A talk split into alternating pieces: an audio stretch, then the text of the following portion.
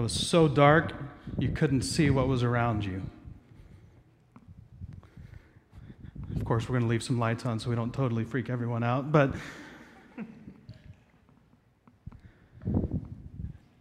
if you're trapped in the dark, what is the thing that you want the most? Light, right? If you're in an unknown place and you don't know what's around you, and you, there may be things that, that are close to you that, that are dangerous, imagine, if you will, that, that you're in the middle of a, of, a, of a room and it's been partially demolished and you're on the fourth or fifth floor and there's only a narrow pathway you can walk on. And if you can't see where to walk, you're in danger of falling through the floor and crashing to your death, to your demise? What would be the thing that you would hope that you had the most if you were in a situation like that? It's completely dark, and you're hoping to survive. You, to survive, you have to get through this room, and as you're walking through this room, you're very aware of the fact that one wrong step could lead to you falling several stories. Probably the thing we would want would be a light, right? We would want to be able to look around and see and shine the light in front of us and say, okay, I can I need to go this way because there's no way out that way. But I can't I better stop and turn here. And eventually, because you have something to illuminate your path, you can make your way to safety. You can get out of the building, right? See ya. Have a good week. Just kidding. We can turn some lights back on. Don't want it to be too weird.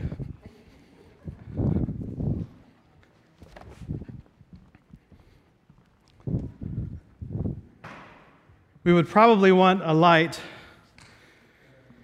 to shine our way to safety. Right?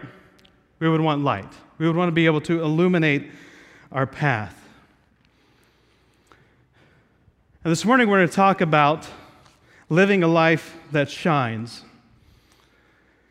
And the whole reason we can live a life that shines is because of the work that Jesus Christ did on the cross. And so it's important for us to understand at the very beginning the whole point of shining the light is to shine the light of Christ. It's important to have as a foundation that, that the light that we're shining is not our own light. It's not a light to draw attention to ourselves. It's not a light to make ourselves look good. It's not a light to pat ourselves on the back. It's not a light that says, Look at me and look at how selfless I am. Come and thank me for all of the good that I'm doing for this world and the light that I'm shining. The light and the reason that we shine the light is because Christ has shined the light and he has given us his light. We are filled with the life and light of Jesus Christ, and now the command for us is to shine the light into the darkness. And so, our, our vision for what's coming is are we living a life that shines? Are you living a life that shines? Am I living a life that shines? Is, is there light shining through my life that illuminates the darkness? Because if you don't know, we live in a dark world. We live in a world full of darkness. The world is broken and condemned. And the only hope that those in the world have is to find someone who has the light. Now, if you have a phone, if you will, if you'll kind of uh, help me, would you pull your phone out? We're not, we're not going to do the rock concert thing. Don't, not, not asking that. But if you, if you can, if you have a phone that you can pull out and turn on your flashlight.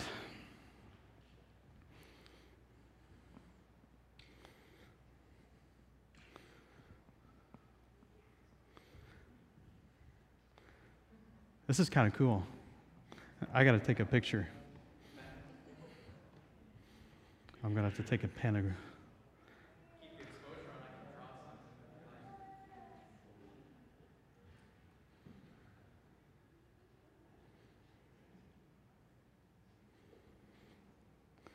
And you just gave me my 30 days of thanks picture. uh,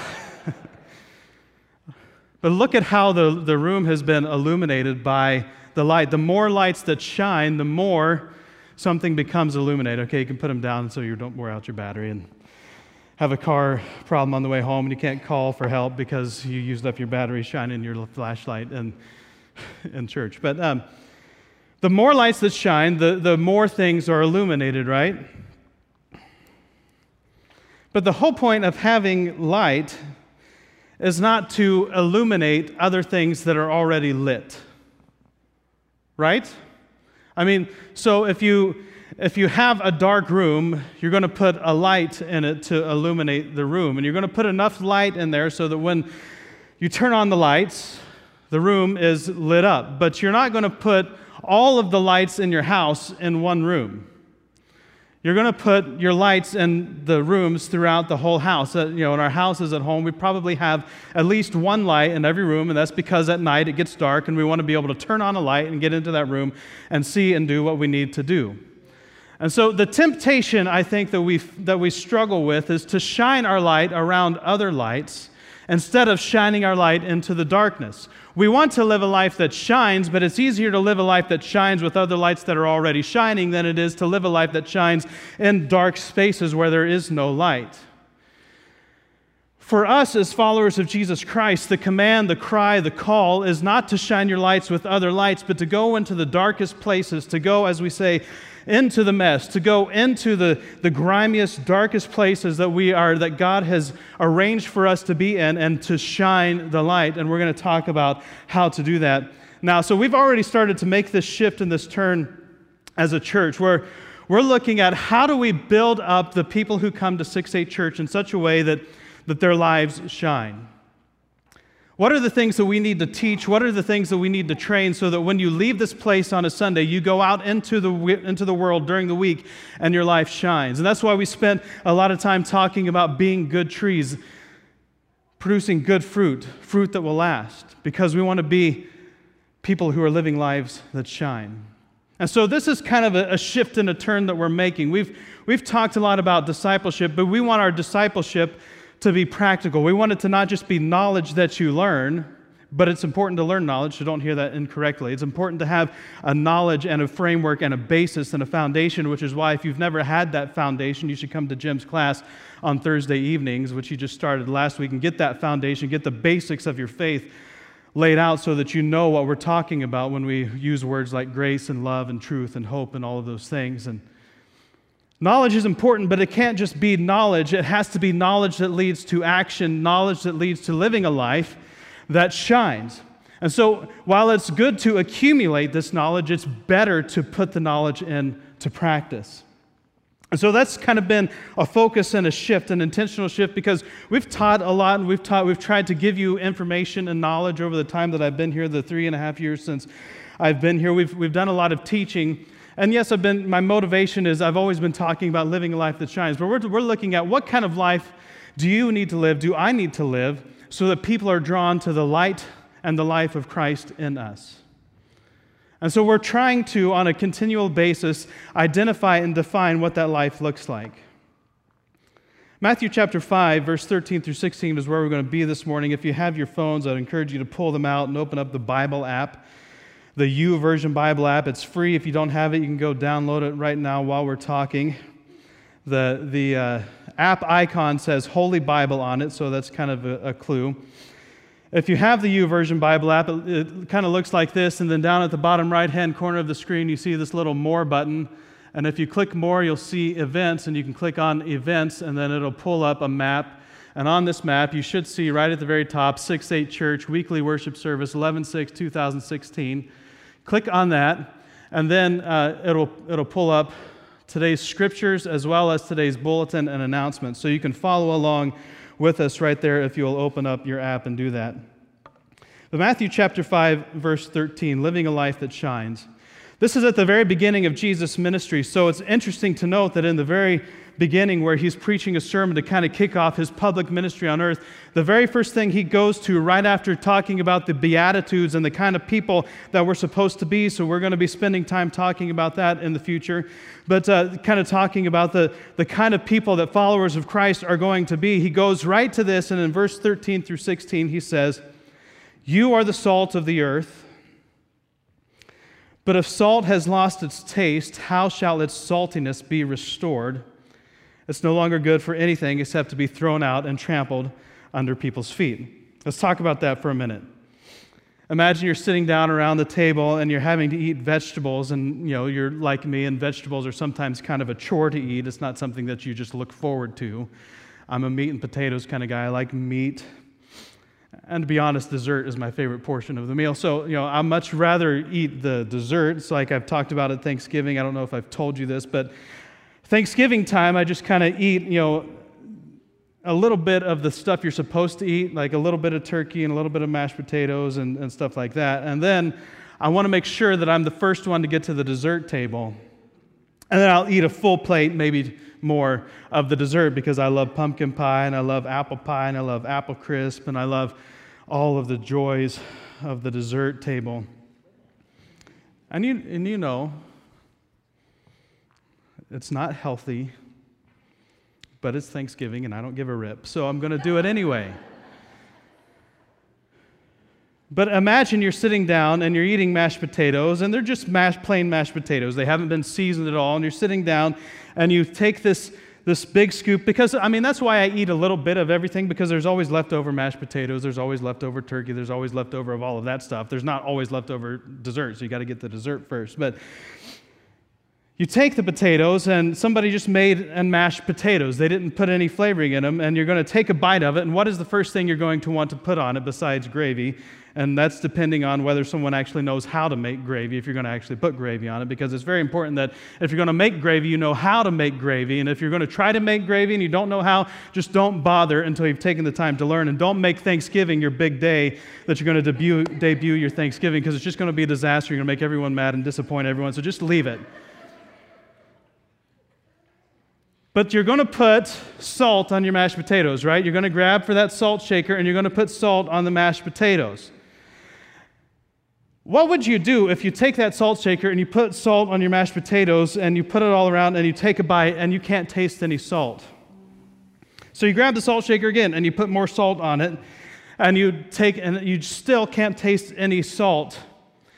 You're probably going to give up on the salt that's in the salt shaker, right? You're going to say, okay, this is pointless. What am I doing? I'm just putting stuff on here and I'm not tasting anything. Does anyone have another salt shaker with different salt in it? Because nothing is changing.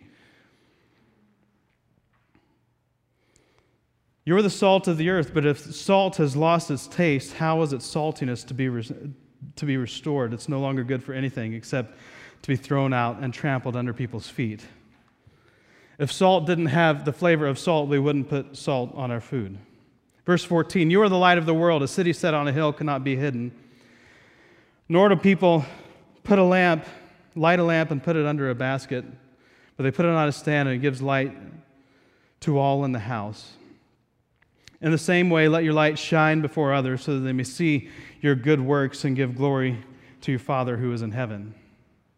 Just like in this room, we have lights suspended from the ceiling. We have lights hanging down because if you want to illuminate a room, you need to get the light up high enough so that it can shine over the room. If you're trying to light up a space, you have to get the light up. We would never put lights down on the floor, shining down at the floor, and cover them with a bucket and think that they're going to accomplish anything.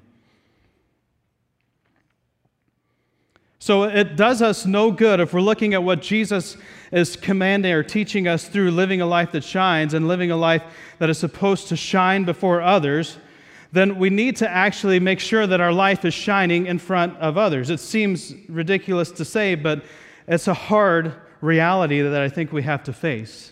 In the same way, let your light shine before men so that others may see your good works and give glory to your Father who is in heaven. Are we shining our light in the darkness and before others who are not yet illuminated in the light of Christ? Or are we just shining it where it's easy to shine among other lights? And I think the challenge that, that we need to understand, that we need to face, that we need to receive this morning, not from me, but from ver- Jesus' very words let your light shine before others. We need to live a life that shines. Well, what does it mean to shine? This is where we're going to be spending a lot of focus and a lot of time over the coming months is living what does it mean to live a life that shines? Let's look at just some simple examples. Last week was actually one of those examples, and that was why I wanted to do the talk last week to set up this week because gratitude and being thankful is one of the most important things we can do to live a life that shines. We need to be thankful people who are thankful for all the blessings that God has given to us. God has blessed us in so many ways, and we need to be the first to give thanks to God for those things. Are we living grateful lives, or are we living lives that say, you know what, God hasn't given me enough, and I just wish I had more, and I'm never going to be happy until God gives me this?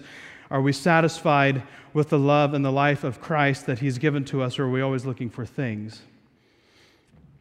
So I think it's important to go into this month and to be grateful throughout this month of, of November and understand that we need to be grateful people. But there's so much more to living a life that shines than, than gratitude. And I want to go to our next scripture, Philippians chapter 2, verse 14 through 16.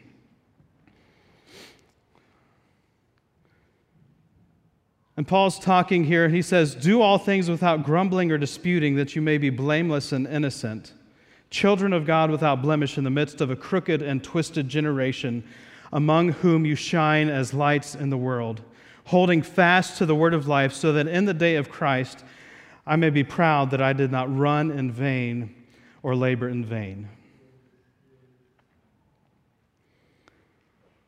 I love Paul. He's, he's very very direct in a lot of ways and take a lot of my inspiration to try to be direct. It's, to be honest, it's hard to be direct because you feel like you're kind of putting people down, but that's the role God has given me here to speak the truth that God has given to us as a church. And, but I like how he ends this. He says, So that in the day of Christ I may be proud that, it, that I did not run in vain or labor in vain. And that's become a, a motivation for me as your pastor here at 6 8 Church. So that I I, in the day of Christ, I may know that I didn't run in vain or labor in vain. The thing that would probably disappoint me and disappoint Christ the most would be if, if we at 6 8 Church made this whole thing about me and we made everything kind of revolve around the pastor of the church. And if I, if I made it so that my, my whole aim was so that you kind of come and you, you implement my strategies and you implement my ideas and you do the things that I think will make you know, me successful, I think that would be uh, tremendously disappointing to Christ, and I think that would be something that I would have to pay account for on the day of judgment. But my aim and my mission and my goal has nothing to do with me, but it has everything to do with Christ. And my aim and my mission is that we do what Christ has said. And if I can, as your pastor, help encourage you, and as Peter said, stir you up and agitate you just a little bit to get you into what you're supposed to be doing, then that is what my role and my goal is going to be here at 6 8 Church. Let's go back and look, about, look at this because I want you to know what my motivation is and what we're trying to do towards that end.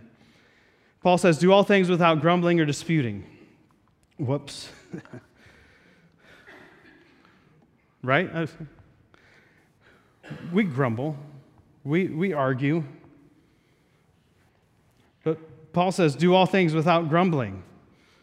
Well, if the pastor would just do, if they would just, if they could just finally figure this, if, that, for, if those if that guy running the church could just finally understand, it just drives me insane when he, and I cannot get my, just why is he, and we kind of have this whole, you know, thing, it's like, oh, just, why doesn't he get it? Or, you know, in our families, uh, my husband just, he just doesn't understand how I work. Or, or my wife, if my wife would just do this for me, then I would finally get it. And my kids, my ki- I've been trying to hammer this into my kids all of this time, and they're still not getting it. It's just come on, come or we go to work and we grumble and complain about our boss, and our boss just he's just such a moron. He just he he's just an idiot. I mean, come on. I mean, how stupid can one guy be, right? I mean,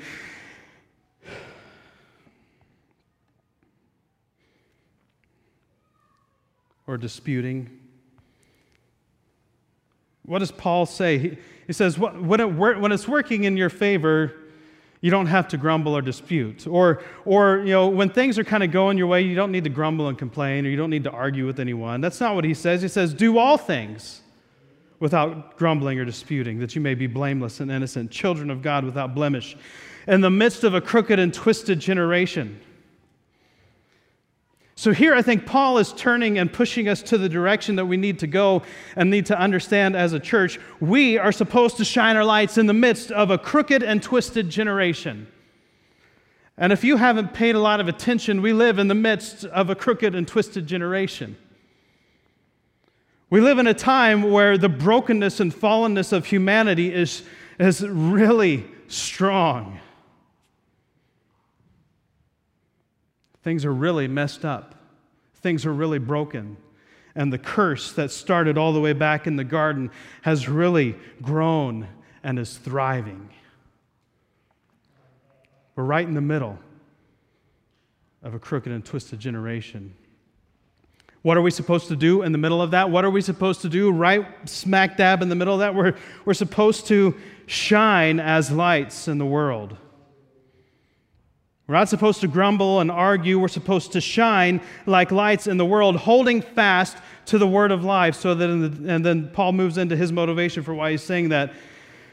The way that we shine is holding fast to the word of life. That's why knowledge is important, but knowledge has to always lead us to shining and acting and living out the life that Christ wants us to shine. Are we shining the light of Christ in the midst of a crooked and twisted generation, or do we hide it under a bushel?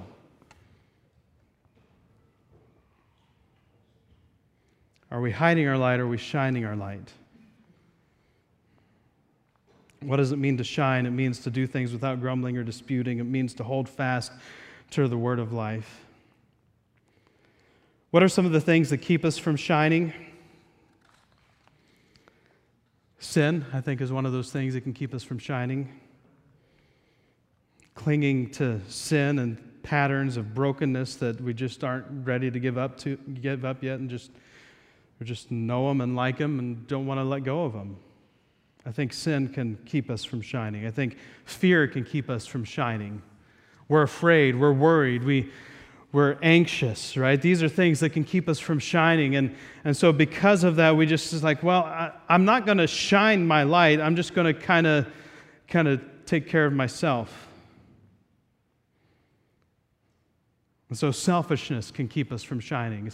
Well, why should I shine my light? I, I, need more of, I need more of Christ for myself. I don't have enough Christ to give away. It's like, I, I want, I want Jesus for myself, or I don't have enough stuff to, to give away, so I, I just need more. And, and until I get to this point where I have what I think I need, I'm not going to be able to be selfless and give things away. I'm going to be selfish and just kind of get mine. And when I finally get enough of mine, then I'm going to be able to finally start serving and loving people around me.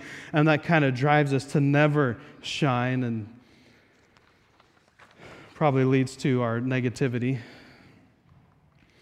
And I've shared with you some of my struggles with being negative and trying to learn to become optimistic and positive and hopeful because I think that's how we can shine. I think a life that shines shines that there is hope in Jesus Christ. And right now, I think is a great time for us to shine that hope. I'm not going to get into the election. I'm not going to spend a lot of time talking about that. But on Tuesday, something is going to happen. One way or another, something is going to happen. I don't know what. I cannot see the future. I cannot, cannot read into the future what's going to happen. But I do know that no matter what happens on Tuesday, we need to be people that shine in spite. That, that the way that we're going to help our country get on the right track, the way that we're going to, to help move forward to where God wants us to be as a country is not really dependent on the people who are holding public offices. Yeah, they, they have influence, they, they make bad decisions or good decisions, and they can help us or hurt us, but, but the way that we're really going to affect change in our country is the lives that we lead. The way we're going to really help the people around us have an understanding of the life and the hope and the potential that they have in Jesus Christ is not by talking about who wins and runs and presidents and elections and all of that stuff. The way we, we help people is by living the life of Christ in front of them so that they can understand. And I think we can hide the light of Christ under the shroud of politics. And I think the best thing we can do as followers of Jesus Christ is when we're out amongst those who don't know Christ, is to be more intent on shining a life and the light of Christ and not worry about the government. As we said last week, God has known from before any of us ever existed what was going to happen on Tuesday. It's not going to be a surprise to Him, it's a part of His plan. And we need to trust that that's a part of his plan.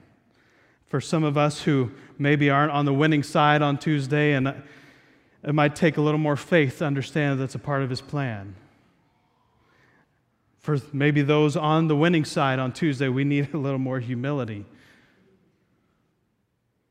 because it's all a part of his plan. And I've shared this quote before. It's actually on a Steven Curtis Chapman song. If you know me, I love Steven Curtis Chapman, but it's Chuck Colson talking about hope. This was back in the 90s, and he said, Where is the hope that we have? Where's our hope as a nation? And he said, someone who had been in government and had been a part of government and experienced the corruption of government and contributed to the corruption of government and went to prison for some of that corruption, he says, Our hope is not in who governs this or what laws are passed or what great things we do as a nation. Our hope is in the power of God working in the lives of people. That's where our hope is. That's where our hope is in this country it's where our hope is in our families. It's where our hope is in our neighborhoods. It's where our hope is in our workplaces. That's where our hope is in our schools. That's where our hope is anywhere we are. The hope is in the power of God working in the lives of people. We're never going to elect somebody who, who is going to fix all of the problems because there are 330 million people in our country. The way we're going to help those 330 million people understand the hope that they have is by living lives that shine in front of them.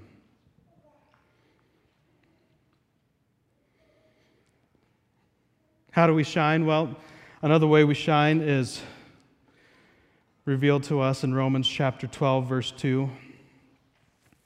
Paul is speaking again, and he just talked about how worship and the worship that we're supposed to have is a life of sacrifice, a sacrificial life. And he says in verse 2 of Romans chapter 12, Do not be conformed to this world, but be transformed by the renewal of your mind that by testing you may discern what the will of God is, what is good and acceptable and perfect.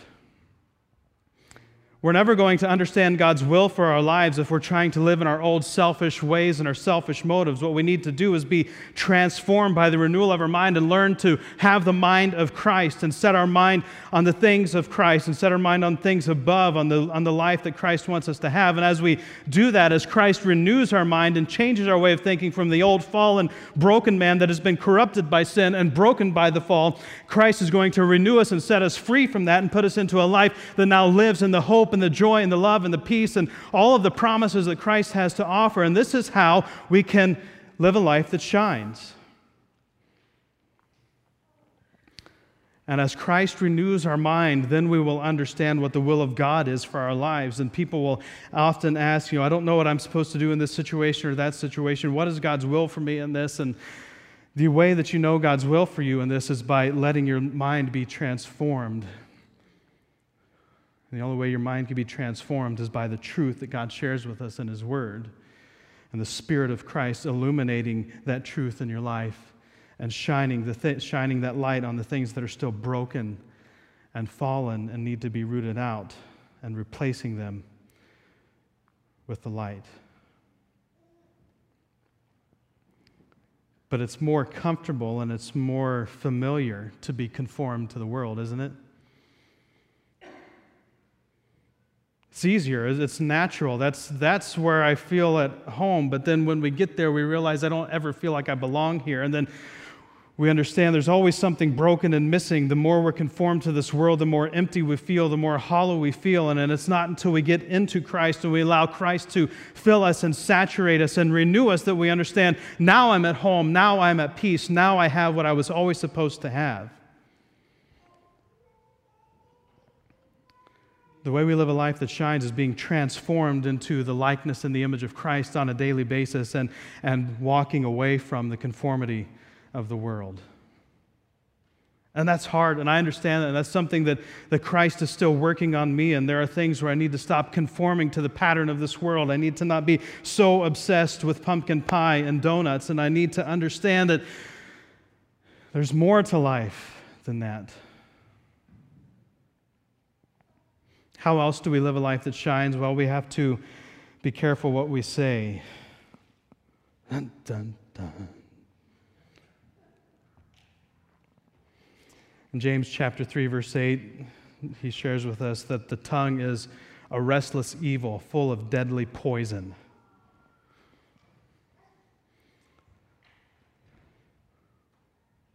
I don't know if you've ever found, found yourself saying something you couldn't believe was coming out of your mouth, but I have.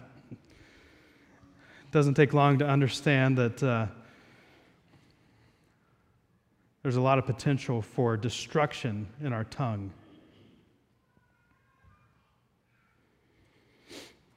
We need to take the words that we say a little more serious sometimes, I think. We, we, say, we say it and we kind of preface it with the phrase, I'm just being real, I'm just kind of being me, or uh, we'll say, you know what, you know, I'm not trying to hurt anybody's feelings, but, and then we just kind of unload this bomb and just dump this thing on people. And it's like, maybe we should stop and kind of roll back a little bit and, and not say what we're about to say and not hurt people the way we're about to hurt them. Words are powerful. Words can stick with people for a long time. Do you want the words that stick with someone to be words of destruction or words of hope? Ephesians chapter 4, 29, Paul says, Let no corrupt talk come out of your mouths, but only such as is good for building up, as fits the occasion, that it may give grace to those who hear. What's coming out of your mouth on a day by day basis? Are, are your words shining the light of hope? Are your words shining the light of grace? Are your words giving grace and peace to those who hear it? Are your words corrupting and tearing down and destroying the people around you? Be careful what you say. How do we live lives that shine? We, we have to be countercultural. Let's go to Romans chapter 13. This one is, is direct, might be a little bit hard to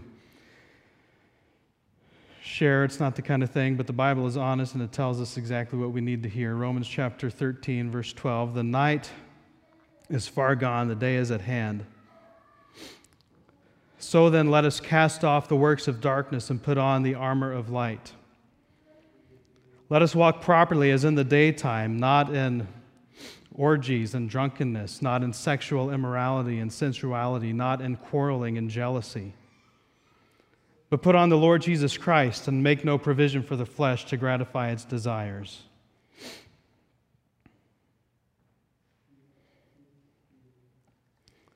Have we cast off the works of darkness and put on the armor of light, or are we trying to shine the light while still being clothed in the corruption of this world?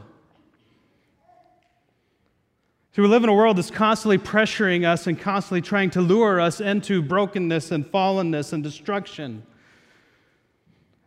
The way we shine the light is not to step into the brokenness and the fallenness and embrace it and wear it and live it and wear it proudly. That's not going to shine the light of Jesus Christ. The way we shine the light of Christ is being countercultural. We have to actually go against the stream. We have to work against the tide, the rising tide of brokenness in our culture.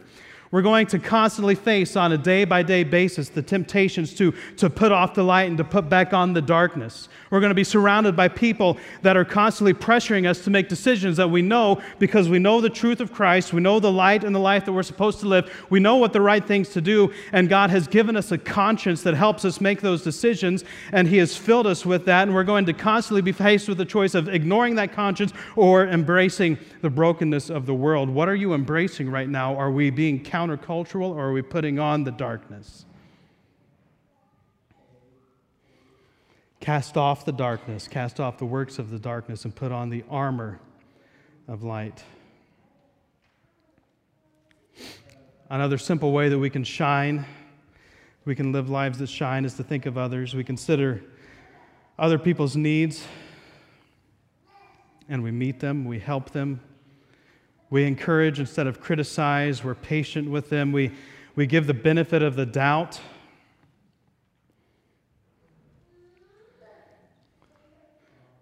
We don't embrace gossip, we distance ourselves from it. When we encounter difficult people, we remember that they are made by God and they are loved by God, and we think of them and how we can serve them.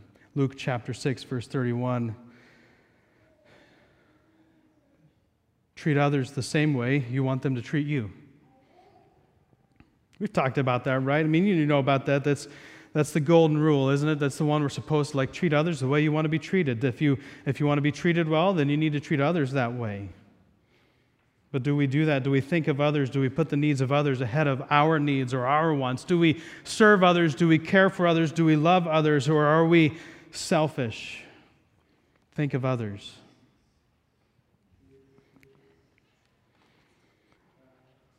So we need to live a life that shines.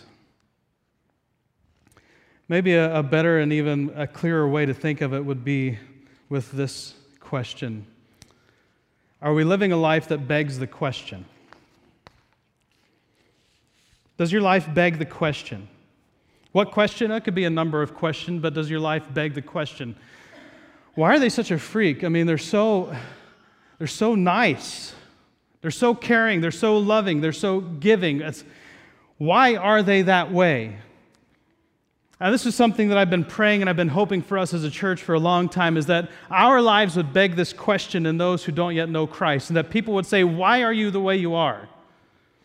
And that you would be, we would be out in the world living these lives at such a, such a level that, that people see us and they are drawn to the light in us and they're hope in us and they're drawn to the things that they see in us and they just have to know why are you the way you are? Because it's countercultural. It goes against all the things that we know. It goes against all of the feelings that we have and the selfishness and looking out for our own interests that we're kind of born with and naturally adopt as we go through life.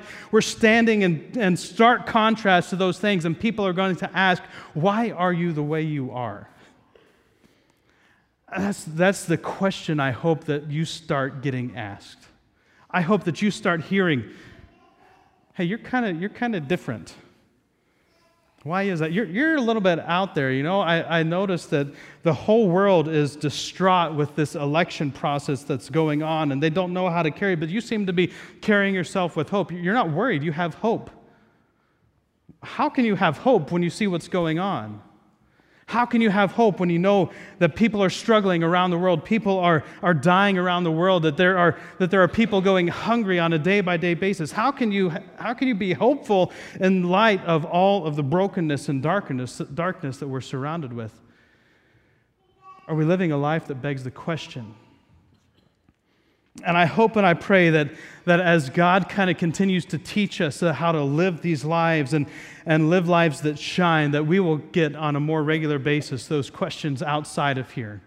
That we'll be shining our lives in the darkness, and people will say, Why are you the way you are?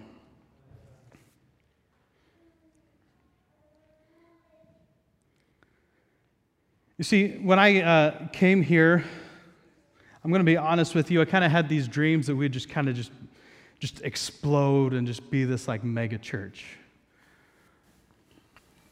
And that's not a good motive to have as a pastor. I don't think you ever go into being a pastor with the hope of being a mega church pastor. I don't think that's the, I don't think that's the right reason. I had other motives too. Uh, I did have some pure motives. We'll talk about those in a minute. But I, I, had, I had motives that I wanted to prove people wrong. Because a lot of people had kind of stopped believing in me and they'd kind of kicked me to the side and, and, and just kind of wanted to prove them wrong. I wanted to show people that, you know what? There's something God wants to use me for. There's something that God wants to do in me. And I, I just wanted, that was kind of my motive. I wanted to prove people wrong, and that was a wrong motive. But over the course of the time that I've been here, I think God has slowly corrected my motives as being a pastor. And I can stand up here, I really think, and honestly say that, that my motive has nothing to do with me. My motive is that on the day of judgment, I want to stand before Christ. I want to stand before this judgment seat of Christ, and I want to be able to honestly say, I did everything I possibly could to help you live the life that you're supposed to live. I want to be able to stand before Christ and say, you know, I, I, poured out myself. I poured out my life, like Paul talks about, as a drink offering, so that I could just empty myself of everything that I have in the hopes of helping you, the people that God has drawn here, that God has brought here to 6A Church, helping you live the life that shines. And I don't care how many people we have, as long as we are living lives that shine. I don't care who's here as long as when we leave this place on Sunday, we are sold out, die-hard, 100% committed to going into the darkness and shining brightly the light and the hope of Jesus Christ. And that's my dream and my passion for us as a church. My dream isn't that I am somehow this hero. I don't, I don't want to be some kind of like, you know, well, everyone wants to be a hero. I mean, everyone wants to be, I mean, if you, had, if you had the choice, you'd choose to have some kind of superpower so you could do all of these things, right? I mean, that's kind of how we are. We have this, this kind of natural desire to be the hero, to, we've got this savior complex that feeds our ego and all that stuff. But I, I don't want to be the hero, but I want to help you be the hero. I want to help you be someone's hero. And if you are wandering through a dark building in danger of falling through to your death, and there was only one path, wouldn't the person that came along with a light be your hero? And all around us, all around us in this world that we are sitting in, are people wandering through dark buildings on the verge, on a constant basis of falling and plummeting to their death. In fact, living in the death that is the corrupt world that they're in. And they're just hoping for someone to come along to shine a light to light their path where they can get out of the darkness and into the light. And that's my hope and my prayer for us at 6 8 Church is that instead of trying to build a reputation for a pastor, or instead of, instead of trying to build a reputation for the name of a church, or kind of trying to establish ourselves as a brand, is that we become people who are living lives that shine brightly the love and the light and the grace and the hope and the truth and the peace of Jesus Christ in a dark world. Can you imagine with me for a second if, if just in this one week, we left this building, and 100% of us who are gathered here went out committed, 100% diehard, sold out to living a life that shines. Can you imagine the lives that you would touch? That, that if all of us lived a life that shines and we just touched the life of one person in this week, that would be 60, 70 people who were living in darkness that have now seen a great light. Wouldn't that be amazing? And, and if we did that on a day by day, week by week basis, how many people could we affect? How many people could we help see the light and change and draw out of the darkness and into the light? That's what we've been called to do. See, Jesus sent us with this great commission to go into the world and make disciples. Disciples are those who live their lives that shine, live lives that ask the, that beg the question, why are you the way you are? Are we truly living lives as disciples of Jesus Christ, going into the darkness and living and shining the light, or are we hiding our light in hopes that we just can get by another day and not stand out too much?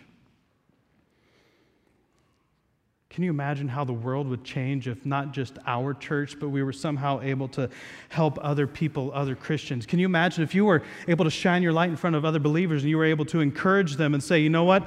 I know this is hard and I know we live in brokenness and darkness and corruption and the fallenness of man, but you know what? Let's team up together. I don't care what church you go to. Let's shine lights together. Let's encourage one another. Let's go and let's, let's conquer this world for Jesus Christ. Let's shine the light. And if we just stopped caring about, you know, if they have the same beliefs that we have, if they have the same doctrine and theology and all that stuff, if they believe that Jesus Christ died for the sins, he rose from the dead, conquering death, hell, and the grave, he ascended to the Father and sent the Holy Spirit, if they agree on those things, that the Bible is the inspired Word of God, and we can agree on those basics of our faith, and we can just say, you know what, the rest is all kind of, kind of minuscule. Let's focus on the basics and let's get people to Christ, and then we can argue about all of that stuff.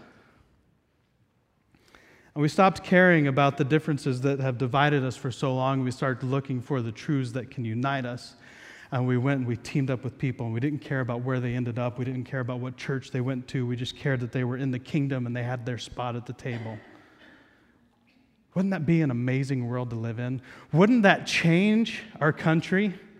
If we teamed up with other believers and we just, we just said, you know what, the kingdom is more important, the gospel is more important, the truth is more important, I don't care about any, let's, let's just start shining the light.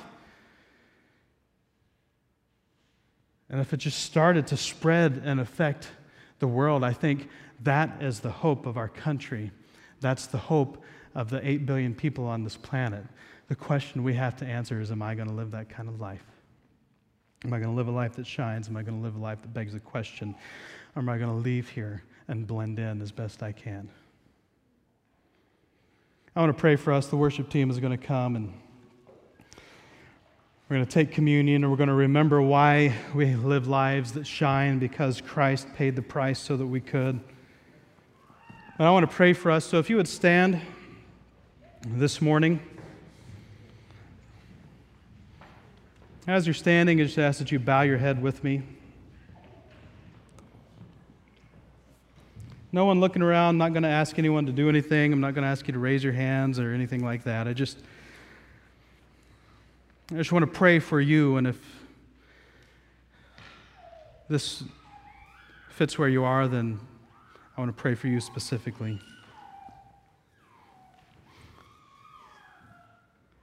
Father, for those who may be gathered here and have yet to put their faith in you, they don't understand this whole Jesus thing and they're just not sure about all of it. I pray that you would, in this moment and in this time that we have this morning, these few minutes we have left together, that you would just impress on them the love that you had for them in sending your son to die on the cross.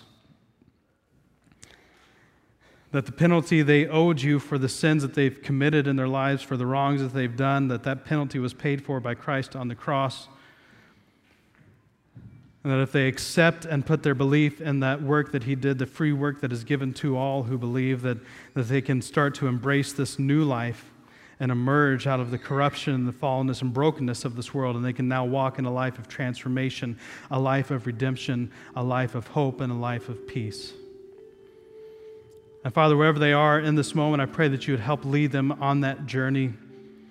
Help them to take another step towards you today. But for all of us here who have already placed our faith in you and we call you our Savior, we call you Lord and Master. Father, I pray that you would just fill us in this time we have left together with courage and boldness. Pray that you would fill us with passion that when we walk out of here in just a few short minutes, we, we are drawn to the hope that we have in Christ, and that hope plants a seed in us for the life that we're supposed to live, and that as we go through this week ahead, that we would start to produce in our lives through your truth, through your spirit at work in us, we would start to produce the fruit of being good trees, good and faithful servants who are doing our master's work.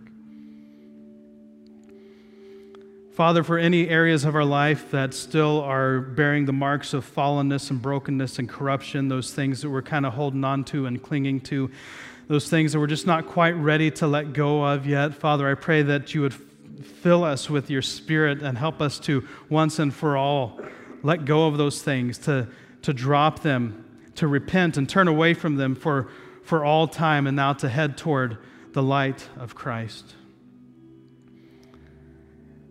And Father, I pray that when we leave this place and we go out into the world, that your words speaking to our hearts in this moment we have together this morning, not my words, but Father, I pray your words would be speaking to us right now, and that, that we would hear you reminding us on Monday and on Tuesday and Wednesday, Thursday, and Friday and Saturday Am I living a life that shines? What can I do to shine the light of Jesus Christ in this dark place and in that dark place? What can I do to live a life that shines in front of those who don't yet know? I know it's I know it's scary and I, may not quite be ready for it, but I believe in the hope that I have in Jesus Christ, and I'm willing to take that step and to step into the mess and to step into the darkness and to turn on the light and to let it shine. Father, I pray that you would fill us all with the courage and the passion and the boldness to be that kind of people, to be your chosen people, to shine like lights in the universe, to be the marvelous light that you've called us to be, and to do whatever it takes to live a life that shines, no matter what it costs us personally,